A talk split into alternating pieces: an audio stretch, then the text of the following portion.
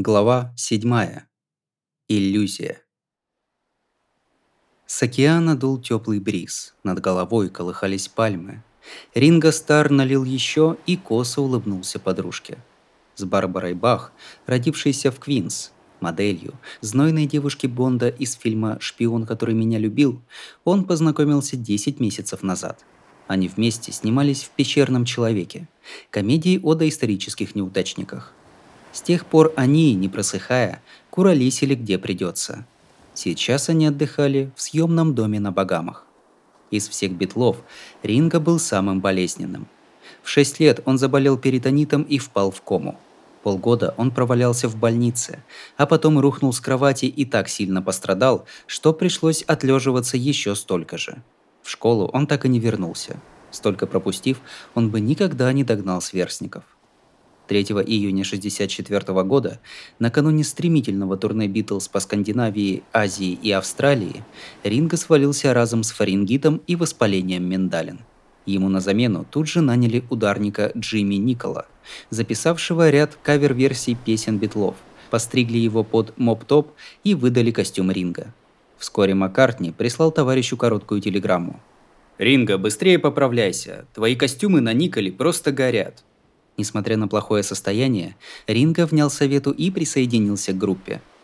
Никол успел отыграть 8 концертов.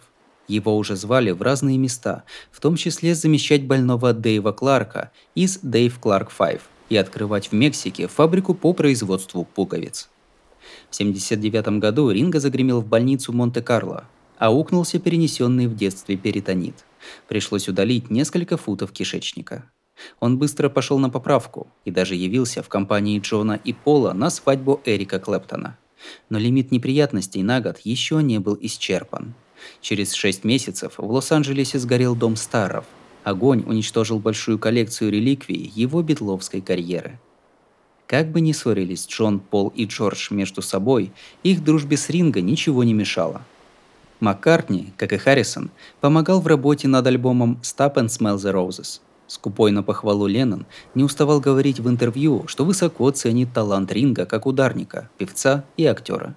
По его словам, не присоединись Ринга к Битлз, он взял бы свое и так. Восторгом Джона есть объяснение. Когда Битлз только начинали, Ринга уже был видным деятелем музыкальной сцены Ливерпуля. В 1959 году он вошел в состав Rory Storm and the Hurricanes – Рори Сторм сильно заикался, но харизматичность успешно компенсировала этот недостаток. Группа, как и Битлз, колесила между Гамбургом и Ливерпулем, но зарабатывала больше и жила в относительно приличных квартирах. Когда заболел Пит Бест, вышло так, что его заменил Ринга.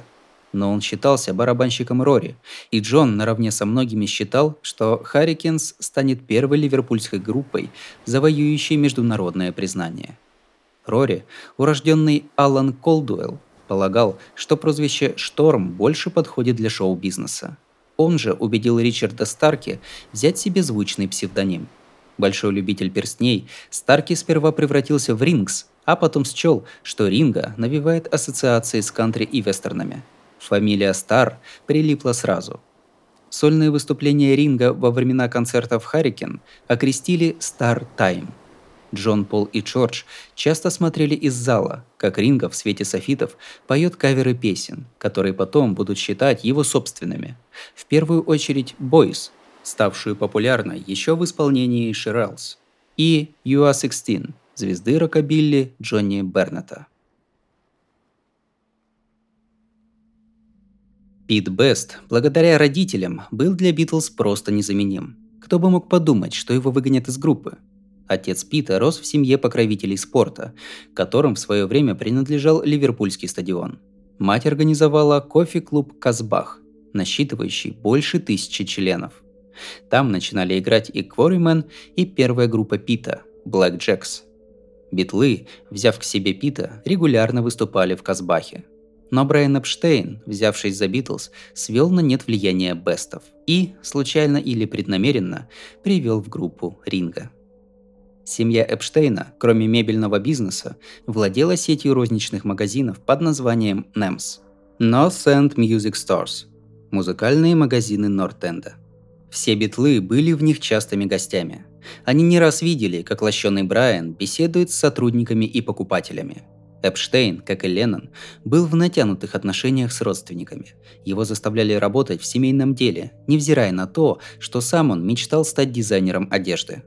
Несмотря на успехи на торговом поприще, Брайан не был счастлив. В конечном счете, отец Брайана, Гарри Эпштейн, не выдержал и разрешил сыну изучать в Лондоне художественное мастерство. Но эта попытка не принесла плодов. Молодой человек в итоге вернулся в Ливерпуль, где вплотную занялся развитием франшизы Немс. 9 ноября 1961 года Эпштейн пришел в клуб «Пещера» на дневное выступление «Битлз». Когда он с коллегой заглянул после концерта в гримерку, его сразу узнали. «Что привело к нам мистера Эпштейна?» – выпалил Джордж Харрисон. «Мы просто зашли поздороваться», – ответил Брайан с изящным произношением. «Ваш концерт мне очень понравился. Роль простого фаната утонченного юношу не устраивала. Может, Битлз спасут его из цепких лап суровой еврейской семьи, станут билетом в красивую жизнь? Особенно Эпштейна обаял Джон Леннон. Грубый парень в кожаных штанах. Не такой, как его товарищи. Более глубокий. Джон не ответил ему взаимностью. Тем не менее, он нашел в Брайане свои достоинства.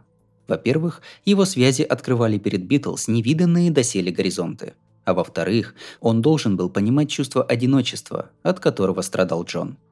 В те времена гомосексуализм в Англии был запрещен законом. Посещая бары и клубы, популярные у его единомышленников, Брайан разрывался от предвкушения, страха и отвращения к себе. И все равно в каждом городе его неудержимо тянуло в голубые районы, где его регулярно ловила полиция.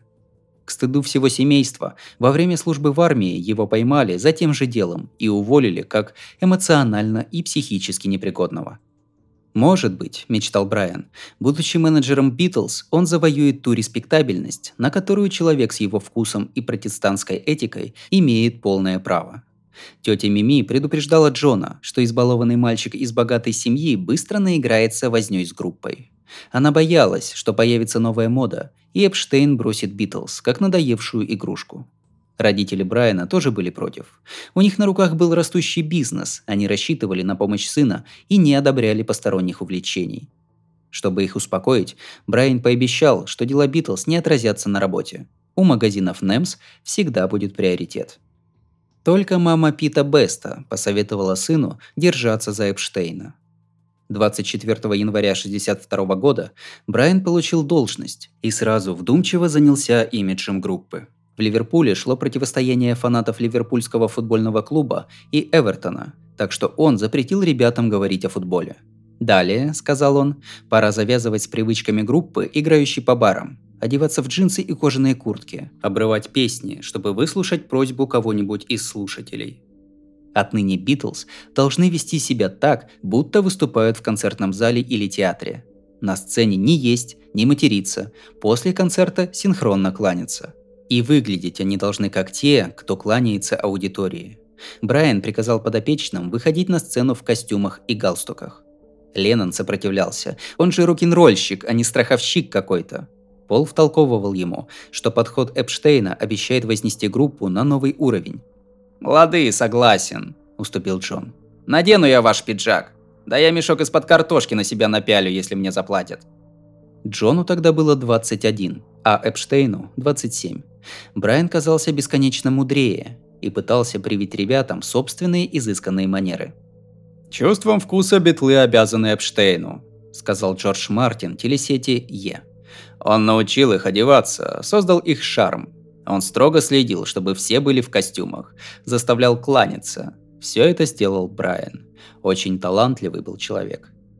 Именно Эпштейн привел Битлз к Мартину, который до этого продюсировал шуточно-комедийные и абсурдные песенки и колесил по британским островам, записывая местечковые группы.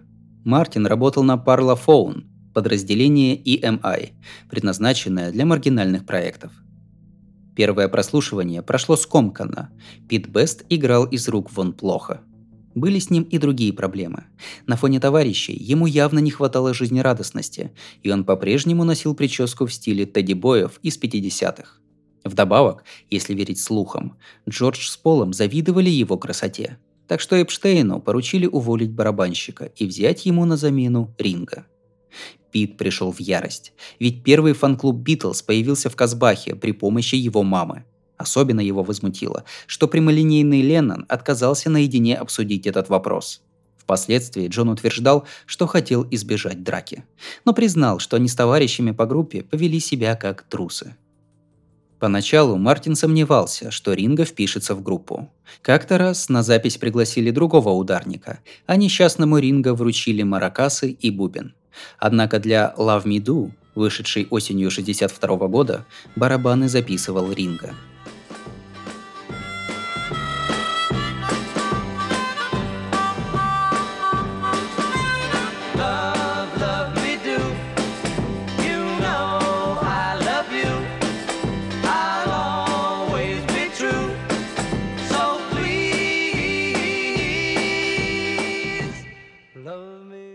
К декабрю альбом в английских чартах добрался до 17 места, и Ринга навсегда прописался в Битлз. Марку Чепману тогда было 7 лет. Он рос забитым и несчастным в семье старшего сержанта ВВС и медсестры. Он родился на окраине Форт Уэрта, Техас. После увольнения отец Марка, Дэвид, устроился в кредитный отдел American Oil Company и перевез семью в пригород Атланты, Декейтер. Внешне семья Чепманов производила впечатление здоровой, богатеющей американской семьи. Однако, по словам Чепмана, за закрытыми дверями царила атмосфера недоверия, ужаса и беспричинного насилия. Якобы Дэвид был вспыльчив, регулярно избивал жену и сына. Юного Чепмана раздирали страх и ярость, когда посреди ночи до него доносились крики матери. Марк рассказал, как иной раз сидел на полу рядом с матерью и гладил ее по ноге, в тщетной попытке успокоить боль. По его версии, отец не умел признавать вину и просить прощения. Дэвид никогда не обнимал сына, никак не демонстрировал свою любовь. Марк, в свою очередь, его ненавидел. Он часто представлял, как в пылу ссоры достает пистолет и убивает родителя. В школе Чепман был беспокойным и неуклюжим учеником никудышным спортсменом и легкой жертвой других мальчишек. То, что другой спокойно бы вынес, Марк не мог стерпеть. Его болезненная реакция на издевательство только подстегивала мучителей. Лишь в одиночестве Чепман обретал спокойствие и уверенность. Он придумал себе вселенную, где живут маленькие невидимые человечки, подчиняющиеся его приказам. Они любили Марка, потому что он был их королем и исполняли все его прихоти. Дома, оторвав взгляд от книги или телевизора, он прямо-таки слышал, как человечки бегают по стенам. Если они служили ему верно, он не скупился на похвалу. Тех, кто его разочаровывал, ждало возмездия. Нажав кнопку на диване, он их взрывал. Человечки защищали Чепмана от окружающей действительности, пока он не открыл для себя Битлз. Он приоткрыл дверь в душу и пустил их в свой внутренний мир. Он знал их имена, выучил все их песни. Марк вырезал из бумаги крошечные гитарки и приклеил своим солдатикам поверх винтовок. А потом, включив пластинку Битлз, устраивал концерт для человечков. Человечки тоже были их фанатами, только они понимали, сколько песен написано специально для Чепмана. Мир любил Битлз так же, как человечки любили Чепмана. Почему же все остальные относятся к нему не так? Еще полюбят решил Чепман, когда он сам станет битлом.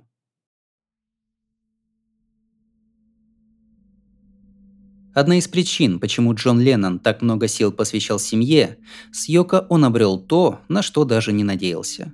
Хотя доходы Битлз позволяли Джону купить все, что угодно, у него никогда не было надлежащего дома.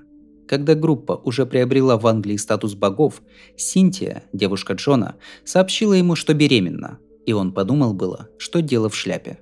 Другой бы парень на его месте ощутил себя загнанным в угол, но Джона перспектива рождения ребенка радовала ничуть не меньше, чем первые места в чартах. Он сразу же предложил Синтии выйти за него замуж.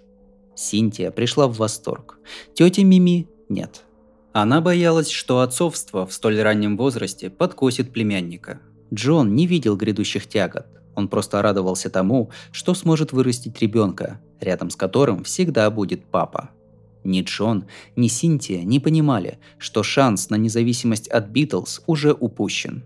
Группа прочно обосновалась в мыслях Леннона. Даже свидетелем на свадьбу он позвал Брайана Эпштейна. Скромное гражданское бракосочетание прошло быстро. Церемония потонула в шуме отбойных молотков с близлежащей стройки. Получился такой бардак, что когда жениха попросили выйти вперед, рядом с Синтией встал Джордж Харрисон. Эпштейна, который из-за гомосексуальности был не в ладах с родственниками и своим социальным кругом, искренне тронуло, что Джон так высоко ценит их дружбу. Он организовывал небольшой прием в ресторане «Уриса» на Клейтон-сквер, там же, где отмечали свадьбу Альф и Джулия Леннона. Потом Битлз понеслись выступать в танцзал Ривер Парк в Честере. Пока Синтия носила ребенка, Эпштейн пустил Леннонов пожить у себя в квартире, а потом для родов оплатил отдельную палату в центральной больнице Сефтона – 8 апреля 1963 года на свет появился Джон Чарльз Джулиан Леннон. Джон, для которого работа оставалась на первом месте, в тот день был в турне. Но он сдержал обещание, данное Эпштейну, и позвал его крестить мальчика. К тому дню битломания уже накрыла Англию –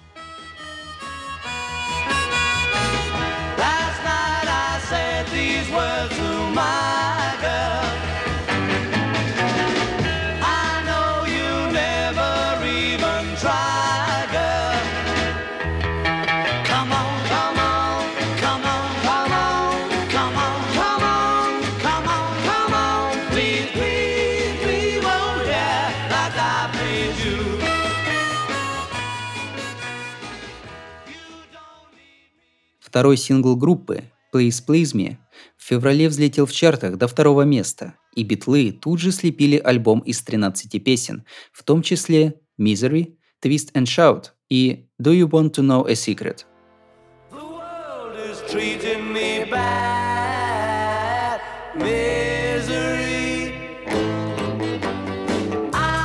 kind of guy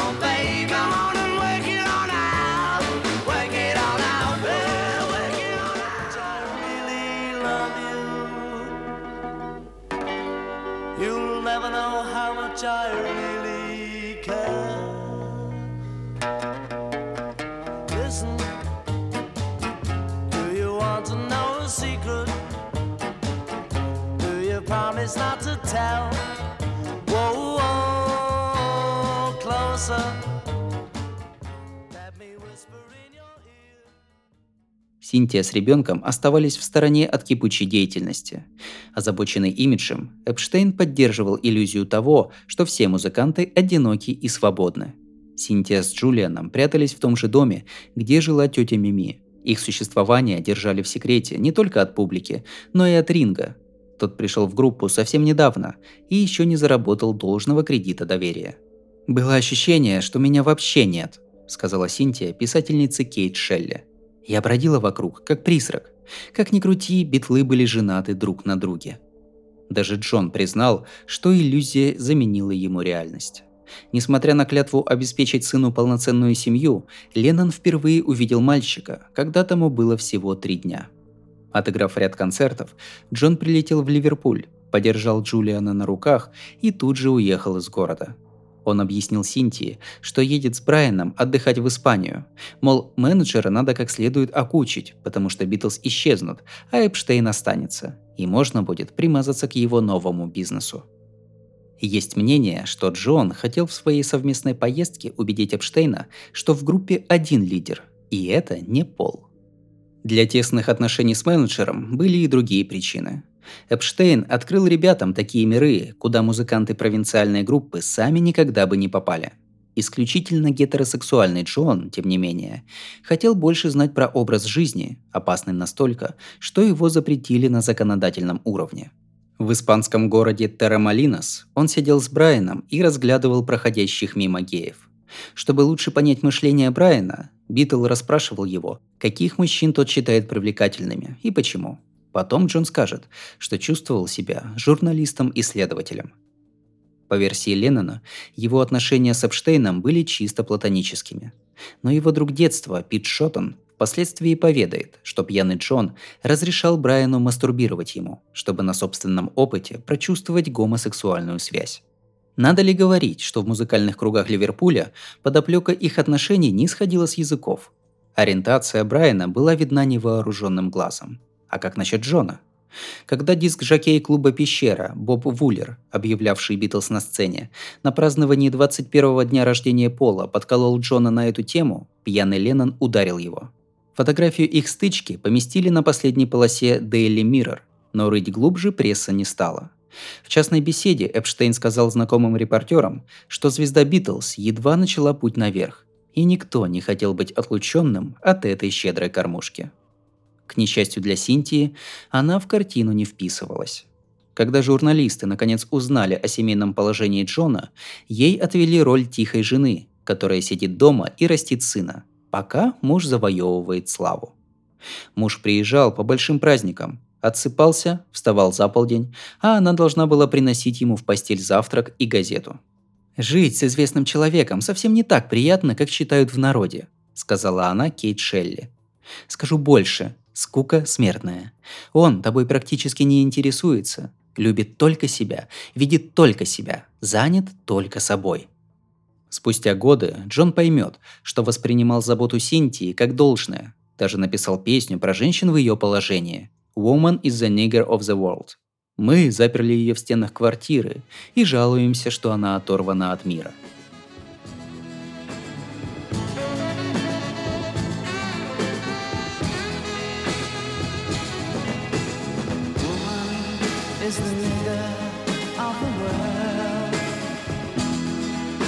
Yes, she is. Think about. Woman is the leader of the world. Think about it. Do something about it. We make her paint her face and dance. If she won't be a slave and say that she don't love. If she's real, we say she's trying to be a man. While putting her down, we pretend that she's above us.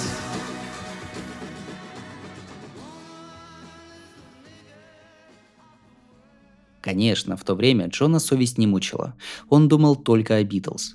Лишь влюбившись во вторую жену, он осознал, как сильно заставил страдать первую.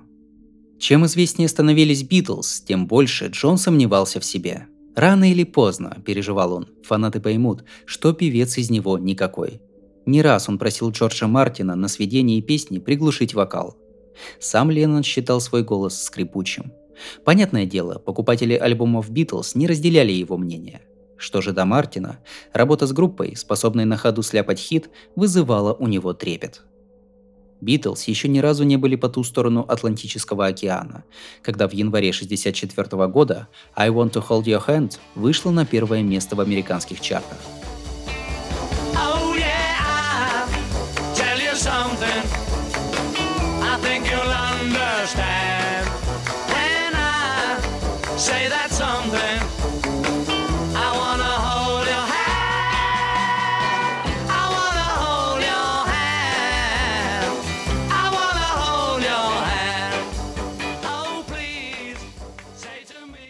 Турне по США стало делом решенным. 7 февраля 1964 года самолет с битлами на борту приземлился в Нью-Йоркском аэропорту Кеннеди. На летном поле его уже ждали журналисты, а в здании трехтысячная толпа визжащих фанатов. Прямо у трапа Джон продемонстрировал свой язвительный цинизм. «Почему людям так нравится ваша музыка?» – спросили у него.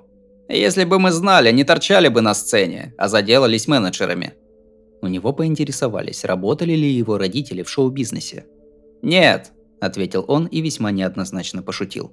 «Но мне говорили, отец был тот еще актер». Репортеры захохотали. Да этот парень играет словами почище их. На следующий день о Битлз вышли самые доброжелательные статьи. Но группа только разогревалась. Спустя два дня они пришли на вечернее шоу Эдда Салливана. На 703 места в студии пришло 50 тысяч заявок. Трансляция перекрыла все американские рекорды популярности. Перед экранами сидело 73 миллиона человек. Теперь эта передача повсеместно считается переломным моментом. Битломания вышла на качественно новый уровень. Introducing the Beatles again, may I point out that they'll be on our show, as I told our audience, for the next two Sundays. Next Sunday from Deauville Hotel in the Miami Beach show starring Hollywood's exciting Missy Gaynor. So, ladies and gentlemen,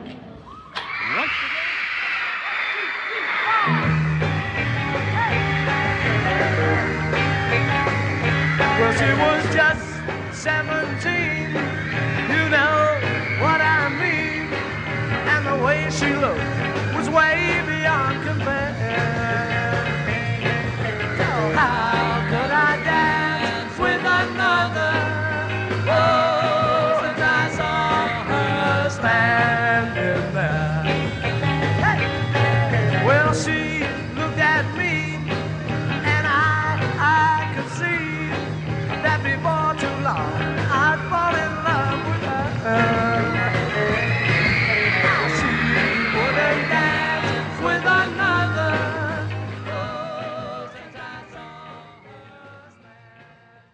прозвучавшие песни «All My Lovin'», «Till There Was You», «She Loves You», «I Saw Her Standing There» и «I Want to Hold Your Hand» навсегда изменили слушателей.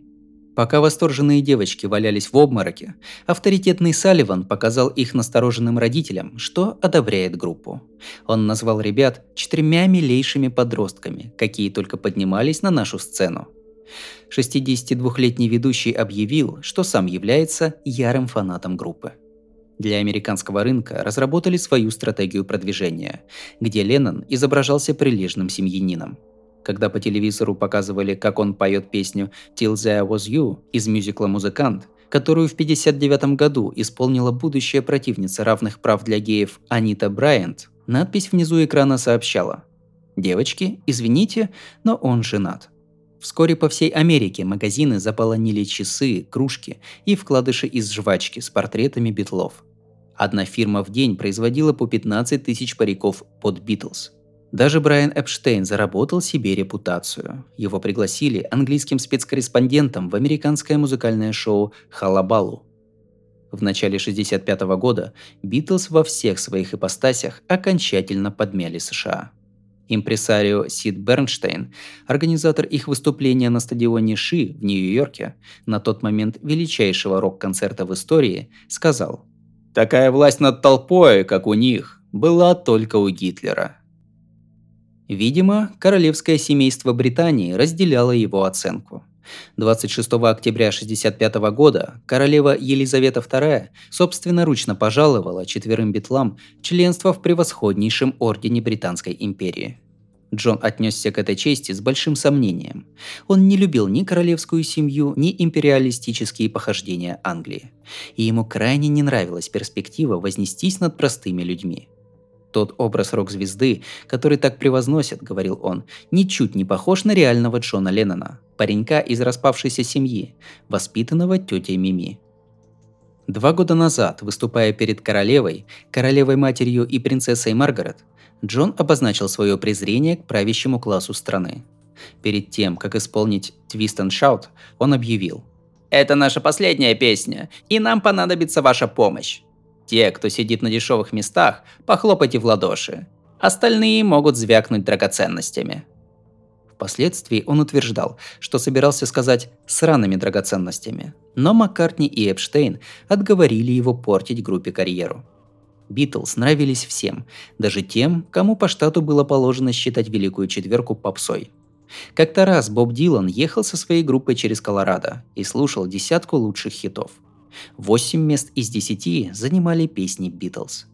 Вместо того, чтобы списать битломанию на всеобщее помешательство на ровном месте, Дилан говорит, что их аккорды и созвучия сняли шоры у него с глаз. «Они делали такие вещи, которых раньше никто не делал», сказал он биографу Антонио Скадуту. «Они показали нам, в каком направлении должна развиваться музыка».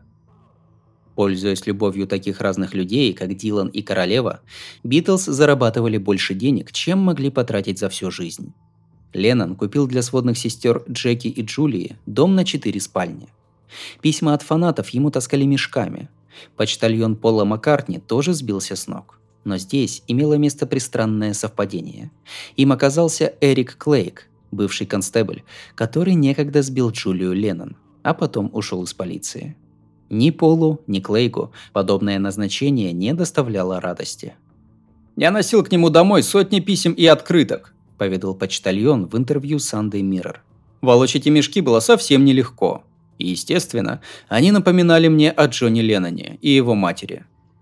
Появление на горизонте Клейга не только бесило Леннона, но и подпитывало паранойю, одолевшую Битлов на фоне внезапной славы.